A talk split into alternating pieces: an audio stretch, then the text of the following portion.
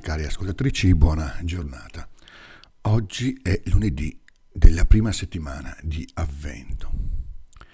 La liturgia, specialmente dal Vangelo, ci presenta la figura di un comandante, il quale si rivolge da Gesù perché ha un servo che nella sua casa è paralizzato e soffre terribilmente. Così ci racconta l'Evangelista Matteo. Un comandante militare non era certo tenuto a prendersi cura di un suo subalterno, di un suo servo. Eppure le sue parole sembrano tradire la capacità di provare un grande affetto che lo spinge a fare tutto il possibile perché Dio intervenga e guarisca il suo fidato collaboratore. Forse questa è la direzione in cui occorre guardare e avere lo sguardo della compassione se vogliamo incontrare il regno di Dio che ci viene incontro. Verso chi attende la nostra premurosa custodia e attenzione dovremo volgere lo sguardo.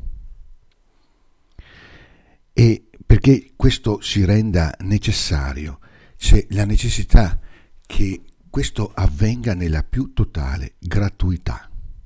Anzi, questo gesto esprime la gratuità d'amore, che diventa il segno più eloquente della presenza, ma anche della vicinanza di Dio nella storia. Per scorgere qualche frammento di umanità ferita che attende l'attenzione del nostro cuore, allora non è necessario intraprendere chissà quali viaggi. Basta guardare dietro l'angolo di casa nostra, fuori dall'uscio delle nostre porte, oppure dentro nella nostra stessa famiglia. E quindi è sufficiente guardare il nostro prossimo, a partire dalla sua manifesta, del suo manifesto bisogno di guarigione, che possiamo innanzitutto riconoscere anche in noi stessi.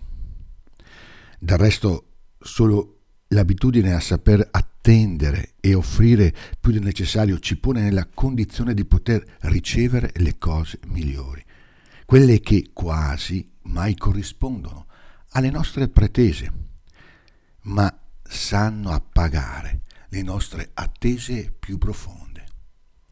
Signore, io non sono degno che tu entri sotto il mio tetto, ma di soltanto una parola e il mio servo sarà guarito.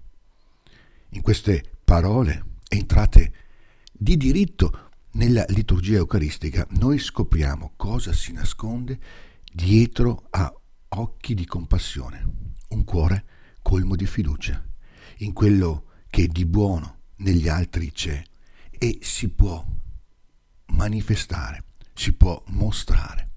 Che sia anche questo un augurio che facciamo alla nostra vita. Buona giornata e buon cammino di avvento.